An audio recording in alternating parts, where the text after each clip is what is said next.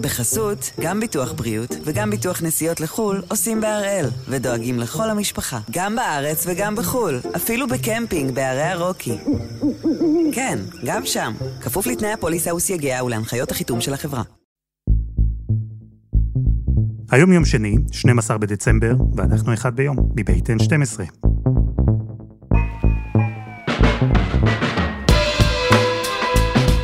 אני אלעד שמחיוף, ואנחנו כאן כדי להבין טוב יותר מה קורה סביבנו, סיפור אחד ביום, לכל יום.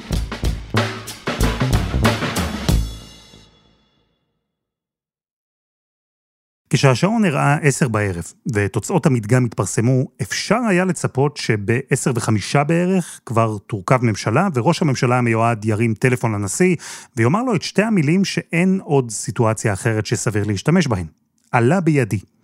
טוב, אני מגזים כמובן, אבל זה לא מאוד רחוק מהמציאות. דיברו על ממשלה שתוקם יחד עם השבעת הכנסת. דיברו על גוש אחד, אחיד, מגובש, הומוגני, מפלגות שטעמו את טעם האופוזיציה, ולא יכולות לחכות כבר להחליף את הממשלה, לדבריהם הממשלה הרעה, ששלחה אותם לשם. אבל הנה, לפני שלושה ימים, הטלפון שהגיע לנשיא לא אמר עלה בידי, אלא תן לי עוד זמן. בנימין נתניהו ביקש 14 ימים, הרצוג נתן עשרה. וגם בשעה הזו, שבה אנחנו מדברים, אין עדיין ממשלה. וכשמנסים להבין למה, אז עולות כמה סיבות, אבל אחת במיוחד, הצורך להעביר כמה חוקים מיוחדים עוד לפני שתוקם הממשלה. אז הפעם אנחנו עם החוקים החדשים האלה.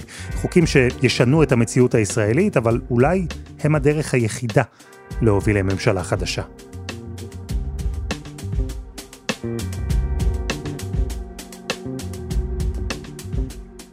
דפנה ליאל, שלום. שלום אלעד. היה אפשר לצפות שזה יקרה יותר מהר.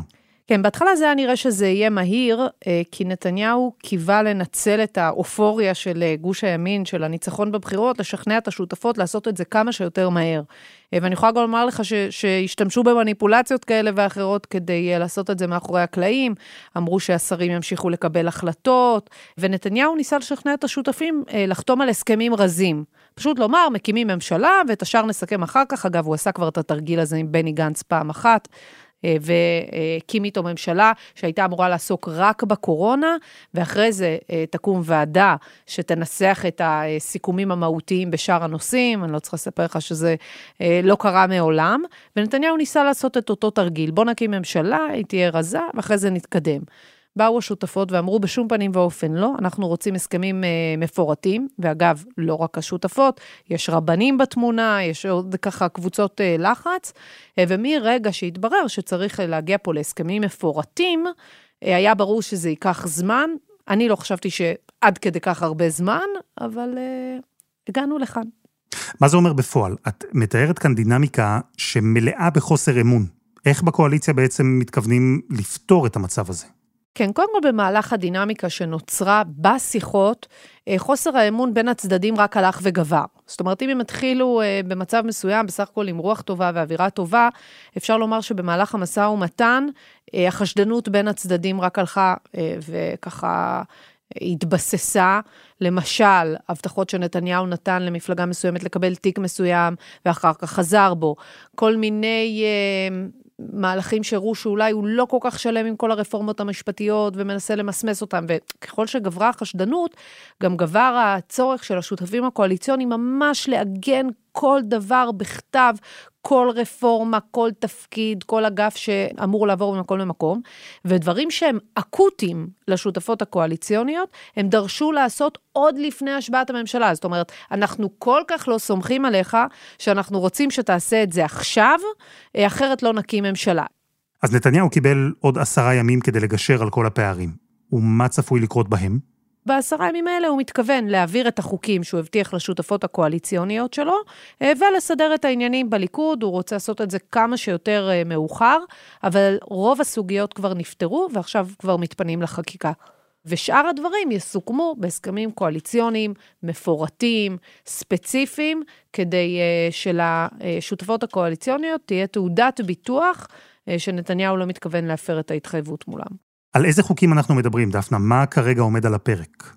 חוקים שחייבים לעבור הם קודם כל חוק דרעי, החוק שנועד אה, להבהיר שאדם שנידון למאסר על תנאי, לא למאסר בפועל, יוכל לכהן כשר בממשלה. זו החקיקה הראשונה, חקיקה פרסונלית שנועדה לפתור את בעיית דרעי, אבל בסוף זה חוק אה, יחסית מאוד נקודתי. תיקון פקודת המשטרה זה סיפור אחר לגמרי. זה חוק הרבה יותר מורכב, שמשנה את כל יחסי הכוחות בין הרשויות, בין הממשלה למערכת אכיפת החוק, בין הממשלה לשר, למפכ"ל. והחוק הנוסף זה החוק שנועד לאפשר לסמוטריץ' לכהן כשר במשרד הביטחון. צריך לחוקק את זה אה, מחדש, ולמיטב הבנתי, סמוטריץ' רוצה עוד סמכויות, שכרגע אנחנו לא יודעים בדיוק איך הן ינוסחו בחוק. אז נתחיל בחוק דרעי, כמו שהוא נקרא בתקשורת. הוא אומנם פרסונלי, נקודתי, אבל גם מאוד מעניין. אנחנו בעצם מדברים על תיקון לחוק יסוד הממשלה. ודוקטור אמיר פוקס, חוקר בכיר במכון הישראלי לדמוקרטיה, הסביר לנו למה בכלל צריך לעשות את זה. מה שהחוק קובע זה שמי שהורשע ונגזר עליו מאסר, לפחות של שישה חודשים, לא יכול לכהן כשר, זה תנאי כשירות, אלא אם ילך ליושב ראש ועדת הבחירות שהיום זה השופט יצחק עמית, ויבקש ממנו לקבוע שלא נפל קלון במעשיו. זאת אומרת, יש אפשרות למנות את דרעי לשר ככל שהוא אכן יבקש זאת, וככל שהשופט יקבע שאין במעשיו קלון. אבל כל עוד לא הולכים לשופט עמית, החזקה, ברירת המחדל היא שאי אפשר להתמנות, זה מה שהחוק קובע, לא ניתן להתמנות. אם תוכלו לפתוח את ספר החוקים שלכם בחוק יסוד הממשלה, סעיף 6ג, אז תבינו הכל. הסעיף אומר שאדם לא יתמנה לשר אם הורשע בעבירה לפני פחות משבע שנים. זה הכלל. אבל לכלל הזה יש גם יוצא מהכלל. האדם הזה יוכל להתמנות לשר אם בית המשפט לא קבע שיש לו קלון, ויושב ראש ועדת הבחירות מסכים שאכן אין קלון. עכשיו, מה קרה עם דרעי? חודשים ספורים לאחר שהתחילה החקירה לפני שבע שנים. המשטרה ידעה בבירור שכל, הש... שכל החשדות לשוחד לא היה ולא נברא. כל אדם בישראל יודע שאם לא היו קוראים לי מכלוף אריה דרעי, הנושא היה נפתר מול פקיד השומה, כפי שמתרחש באלפי מקרים אחרים. וכפי שאמר אמש שוב... לפני פחות משנה הוא חתם על הסדר טיעון, הודה בשתי עבירות מס, נגזר עליו עונש מאסר על תנאי וקנס של 180 אלף שקלים. דרעי התפטר אז מהכנסת, לא החזיק בתפקיד ציבורי, אז שאלת הקלון נותרה לא רלוונטית, לא הוטל עליו קלון. הפרקליטות אמרה אז שאם הוא יחזור לחיים הציבוריים, אם ינסה להתמנות לשר, היא אולי תדרוש שיוטל עליו קלון, ואז הוא לא יוכל להתמנות לתפקיד שר עד שיסתיימו שבע השנים. אבל עברה פחות משנה. ועכשיו דרעי מבקש שוב להתמנות לשר. ובגלל ששאלת הקלון לא באמת נפתרה, אז לא הוחלט אם להטיל או לא להטיל עליו קלון בעקבות העבירות שהוא ביצע, אז דרעי צריך, לפי החוק, לקבל את אישור יושב ראש ועדת הבחירות כדי להתמנות לשר. ואי אפשר לומר בוודאות איך היושב ראש יחליט בעניין הזה. זה לא מובן מאליו, זאת אומרת, השאלה הזאת היא לגמרי פתוחה, מדובר בעבירה של עבירת מס, אין פה איזה קליר uh, קאט שברור שמדובר. בקלון, נגיד שהוא היה מורשע בשוחד או משהו, אז היה ברור שזה קלון, במקרה הזה זה לא ברור. אז זו בעצם הבעיה. המכשול שבקואליציה רוצים עכשיו לפתור, לוודא שלא יהיה מצב שמבקשים מיושב ראש ועדת הבחירות לאשר את המינוי של דרעי לשר, והוא מחליט שלא, שיש על דרעי קלון ואין אישור. אז איך מתכוונים לעשות את זה? או, כאן נכנס תיקון שלטענת הקואליציה הוא בכלל לא תיקון, אלא הבהרה. אז כרגע כמובן שעולה שם שאלה פרשנית, האם מאסר כולל גם מאסר על תנאי, משום שדרעי לא הלך למאסר בפועל. אז זהו, שאם שוב תפתחו את ספר החוקים, על אותו חוק יסוד הממשלה, אותו סעיף 6ג, תוכלו לראות את כל המחלוקת. כתוב שם שאדם לא ימונה לשר אם הורשע ונידון למאסר ולא עברו שבע שנים. מאסר. זו מילת המפתח. סביבה, כל הבלגן. בקואליציה אומרים, מאסר בפועל, לא מאסר על תנאי. ולכן דרעי יוכל להתמנות לשר. ועכשיו הם מבקשים להוסיף, לשנות, להבהיר שמדובר רק במאסר בפועל. אבל לא כולם מסכימים לזה. יש מומחי משפט שאומרים שהכוונה המקורית של המחוקק הייתה בדיוק זו, להגביל מינוי של אדם לתפקיד שר, גם אם נגזר עליו מאסר בפועל, וגם אם נגזר עליו מאסר על תנאי. אפשר לראות באותו משפט של החוק שאומר שהזמן הזה מתחיל להיספר החל או מסיום ריצוי המאסר, או החל ממתן פסק הדין. זאת אומרת שלא בהכרח יש תקופת ריצוי ממש. ועוד אינדיקציה היא שרואים שבחוק יסוד הכנסת לגבי חבר כנסת, כן מדובר על מאסר בפועל. זאת אומרת, כשרוצים, אז טורחים לכתוב מאסר בפועל. כשכותבים רק מאסר, זה או מאסר, או מאסר על תנאי, או מאסר בפועל, או מאסר על תנאי, ככה זה גם עולה מחוק העונשין, שמאסר זה מילה כללית שכוללת בתוכה גם מאסרים בפועל וגם מאסרים מותנים, או איך שאנחנו מכנים מאסר על תנאי. אמיר, אז בעצם אם החוק ישונה, ויהיה כתוב בו שרק מאסר בפועל שנגזר לפני פחות משבע שנים יוכל למנוע מאדם להיות שר. מה זה אומר על דרעי? זאת אומרת שאם במקרה של דרעי, אה, שנפסר רק מאסר על תנאי, הוא יכול לכהן כשר בלי לבקש מהשופט עמית לקבוע שאין, לא נפל במעשיו קלון. זה לחלוטין לפתוח את המצב ש, שכן יוכל לכהן. לדלג על המשוכה. זו המטרה, לקבוע בחוק שדרעי, שנגזר עליו מאסר על תנאי, לא יזדקק לאישור מיושב ראש ועדת הבחירות ואוטומטית יוכל להתמנות לשר. ואפשר לומר, בקואליציה באמת אומרים את זה, שבסך הכל מדובר בהתאמה של תנאים. אדם יוכל להיבחר לכנסת, אם נגזר עליו בשבע השנים האחרונות מאסר על תנאי, זה כתוב במפורש בחוק. אז בקואליציה אומרים שזה צריך להיות התנאי גם לשר. המתנגדים טוענים שיש הבדל בין חבר כנסת לבין שר, שבמקרה של שר אנחנו רוצים להקשיח יותר את התנאים. יש גם עוד ויכוחים על הפרקטיקה למשל של שינוי חוק יסוד לצרכים פוליטיים, פרסונליים, וזו לא הפעם הראשונה שדבר כזה יקרה. ובכל מקרה, חוק דרעי הוא עוד החוק הקל, הפחות מורכב, כי בין החוקים שהקואליציה רוצה לחוקק לפני שתוקם הממשלה, יש אחד שישנה דרמטית את המצב הקיים. אבל קודם חסות אחת, וממש מיד חוזרים.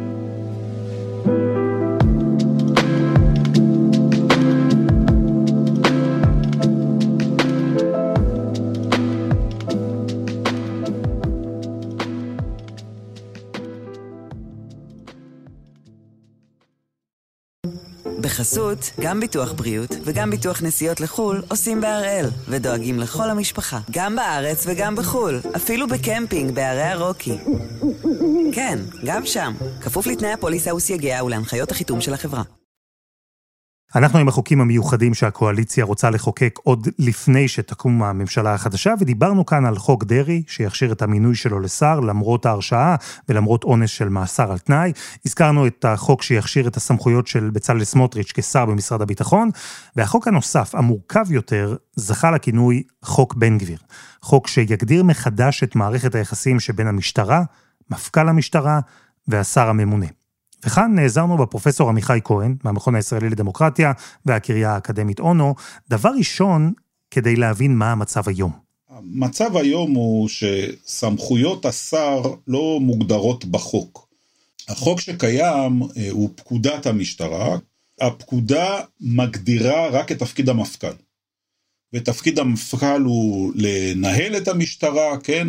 לפקח על פעילותה, על ניהולה ועל הפעלתה. והוא אחראי גם לכל התקציב, להשגחה על כל ההוצאות הכרוכות בה, אז המפכ"ל יש לו מרחב גדול מאוד של עצמאות. אז כן, יש סיבה לזה. לזה שהמפכ"ל הוא גוף מאוד עצמאי, והקשר בינו לבין השר שונה מאשר במשרדים ובגופים אחרים. מערכת היחסים הייחודית הזו לא נקבעה ככה סתם. משרדי ממשלה אחרים, סמכויות השר בדרך כלל בעניינים התקציביים ובהוראה איך להתנהג וכולי, הם הרבה יותר משמעותיים. השר הוא לא רק מנחה איזשהם קווי מדיניות אה, כלליים, השר מקבל החלטות משמעותיות בהרבה מאוד נושאים, כך ראוי. השאלה היא למה המשטרה שונה. תפקידי המשטרה הם בעצם מימוש של הרבה מאוד זכויות שלנו. למשל, כל מימוש של הזכות לחופש הביטוי באמצעות הפגנה, דורש איזושהי פעולה של המשטרה שתאשר את זה, כן? מימוש של הזכות לחופש הדת באמצעות גישה להר הבית, דורש אישור של המשטרה. בדברים האלה, לפי המצב הקיים, השר איננו מתערב. הוא יכול להגיד באופן כללי, אם צריך יותר אה, חקירות, נגיד בנוגע לנשק במגזר הערבי, כמו שעשה השר האחרון, להשקיע בזה יותר משאבים, אז זה משהו עקרוני שהשר יכול אה, להנחות את המשטרה, אבל השר לא אומר למשטרה מה לעשות בעניינים אופרטיביים. המשטרה היא גוף מיוחד, כי היא מתעסקת עם אזרחי המדינה, עם חירויות של אזרחי המדינה. ויש חשש, ויש גם סיכון פוטנציאלי שדמות פוליטית תנצל את הכוח האדיר של הגוף הזה לצרכים פוליטיים. זה הרציונל. ובמהלך השנים, המתח שבין הסמכויות של השר לבין הסמכויות של המפכ"ל והעצמאות של המשטרה, המתח הזה עלה לא פעם לדיון ועמד לא פעם במבחן.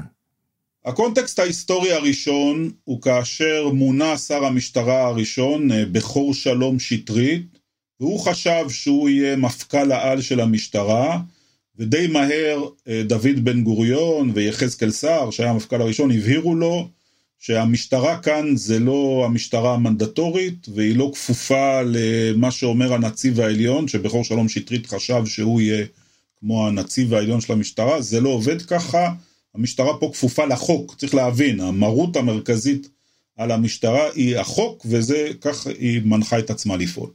ההקשר היותר אולי אנקדוטלי, שקרוב יותר לימינו, הוא ההקשר ההפוך. כאשר צחי הנגבי ביקשו למנות אותו לתפקיד אה, השר לביטחון פנים, אז הייתה בעיה, כי צחי הנגבי גם הורשע בצעירותו באיזושהי עבירה כשהוא היה עוד סטודנט, אבל גם היה איזה תיק נגדו שבסוף הפרקליטות סגרה, והיה חשש, ככה העותרים טענו בבית המשפט, חשש שמא הוא אה, ינקום בחוקרים שחקרו אותו ולא יקדם אותם וכולי. ואז זה תיק מעניין מאוד, כי שם כל מה שנעשה בבית המשפט זה להסביר, אה, צחי הנגבי, כלומר המדינה מסבירה, ראש הממשלה, צחי הנגבי, הפרקליטי המדינה מסבירים כמה שר המשטרה בעצם איננו מקבל החלטות. כי ה... כל המטרה הייתה להביא למינוי שלו, אז ככל שמרחיקים אותו מקבלת החלטות, אז uh, ברור שניגוד העניינים שלו הוא יורד. אז שם כל התיק הזה הוא על כמה שר הביטחון פנים בעצם איננו מקבל החלטות והוא לא מחליט שום דבר ואין לו שום סמכויות. כמובן שהאמת היא באמצע. אז האמת במקרה הזה באמת נמצאת באמצע, כי אחרי שר המשטרה הראשון שטרית, שרצה שליטה מלאה, ואחרי הנגבי, שניסה להוכיח כמה אין לשר באמת שליטה על המשטרה, אחרי אלה הגיע אירוע שחייב איזושהי הגדרה ברורה. חייב תשובה לשאלה עד כמה סמכות וכמה אחריות יש לשר הממונה על המשטרה. המקום המרכזי שבו ניסו להגדיר את סמכויות השר זה ועדת אור, ועדת החקירה של אירועי אוקטובר 2000, שבו ניסו להגיד מי היה אחראי לאירועים, אם זה היה המפכ"ל או השר, וניסו להגדיר שם מהי האחריות של השר, ונאמר שם שלשר שמורה הזכות לקבוע את המדיניות של פעילות המשטרה ולפקח על ביצועה, ואף להתערב בסדרי העדיפויות של המשטרה, אך אל לא להתערב בפרטים הנוגעים לביצוע האופרטיבי. זאת אומרת, נתנו איזה קו ברור, שבו אמרו, השר יכול לקבוע באופן כללי מדיניות, אבל בשום פנים ואופן לא להתערב באיך המשטרה מבצעת את התפקיד שלה, בהחלט צריך לפקח שהמשטרה מתנהלת כראוי.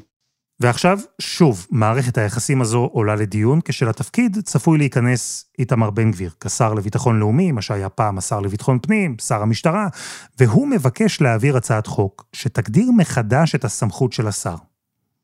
מה שהצעת החוק מנסה לעשות זה שני דברים.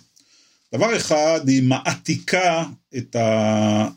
מתיימרת להעתיק את מה שכתוב בחוק יסוד הצבא כלפי היחסים בין שר הביטחון לבין הרמטכ"ל והצבא, מעתיקה את זה לפקודת המשטרה, ואומרת שהמשטרה, בהצעת החוק כתוב שהמשטרה תהיה תחת מרות הממשלה וכפופה לשר, כן?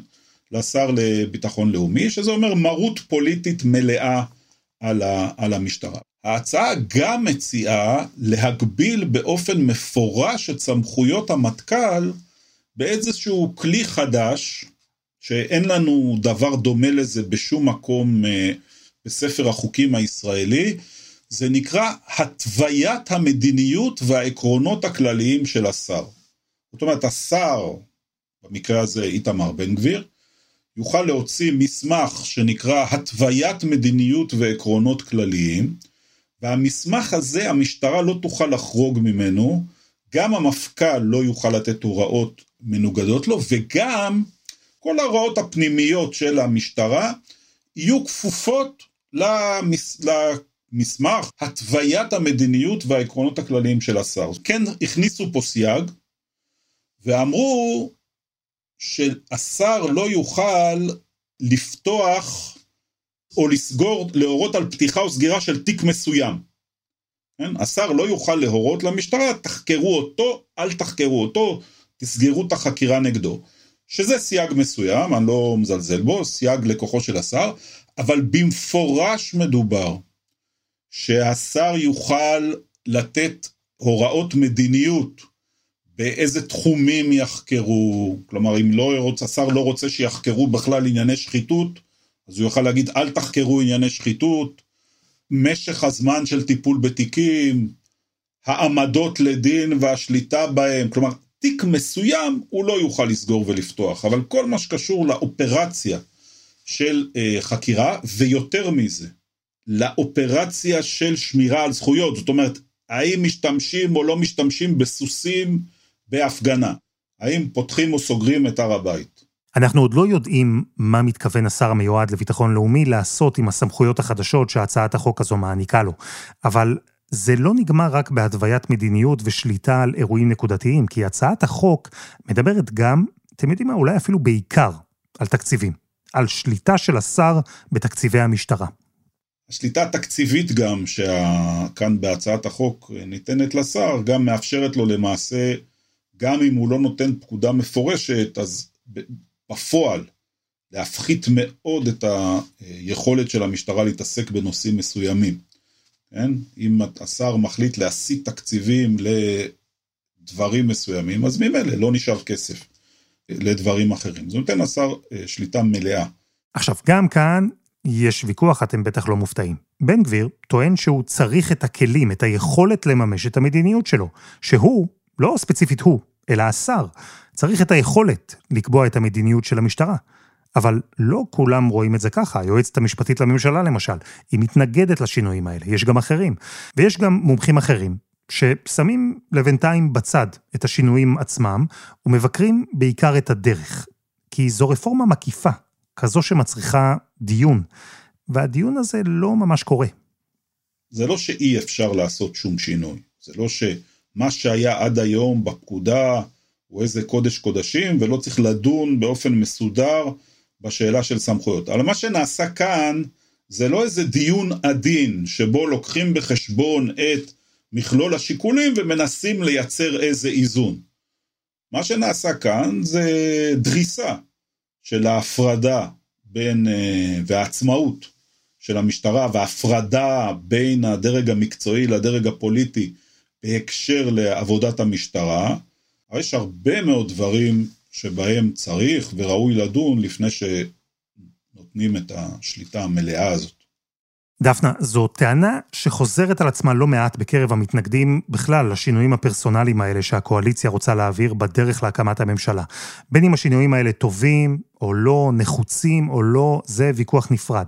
המתנגדים טוענים שהכל קורה כל כך מהר ובפריזמה כל כך צרה, שאין כאן באמת אפשרות לשיח אידיאולוגי רציני, ואין אפשרות למחשבה מעמיקה על המשמעות ועל ההשלכות של הצעדים האלה. קודם כל, אני חושבת שאנחנו לומדים מהתהליך הזה, אה, שחוסר האמון בין השותפות הקואליציוניות העתידיות הוא הרבה יותר גדול ממה שחשבנו. אה, וזה נתון שימשיך ללוות אותנו. ואני גם חושבת שאנחנו ממשיכים לראות פה את הנוהג הזה, שכל ממשלה לוקחת בשתי ידיים את מה שעשתה אה, קודמתה, אה, וככה לוקחת את זה עוד כמה צעדים אה, רחוק יותר. גם הממשלות הקודמות שינו ברגע את כל המבנה של הממשלה בישראל, מממשלה עם ראש ממשלה אחד, שאחראי על השרים שלו, לשני ראשי ממשלה, שכל אחד אחראי על... ואת זה עשו בכמה ימים.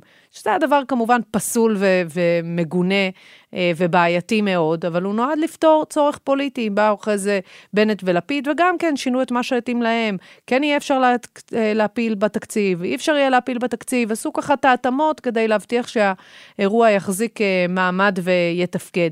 פה עושים את אותו דבר, על פי הצרכים של הממשלה הזאת, ומתעקשים לעשות את זה לפני השבעת הממשלה. זה ממש לא דבר של מה בכך.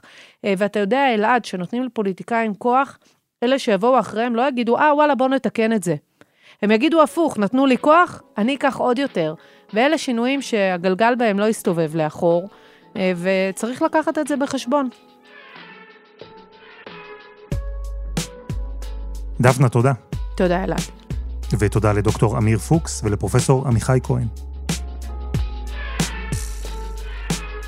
וזה היה אחד ביום של N12.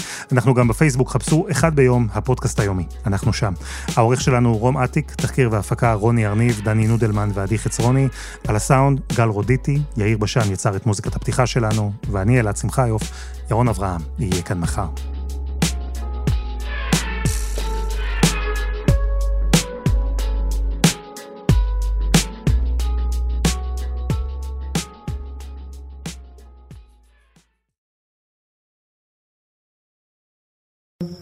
בחסות, גם ביטוח בריאות וגם ביטוח נסיעות לחו"ל עושים בהראל, ודואגים לכל המשפחה, גם בארץ וגם בחו"ל, אפילו בקמפינג בערי הרוקי. כן, גם שם, כפוף לתנאי הפוליסה וסייגיה ולהנחיות החיתום של החברה.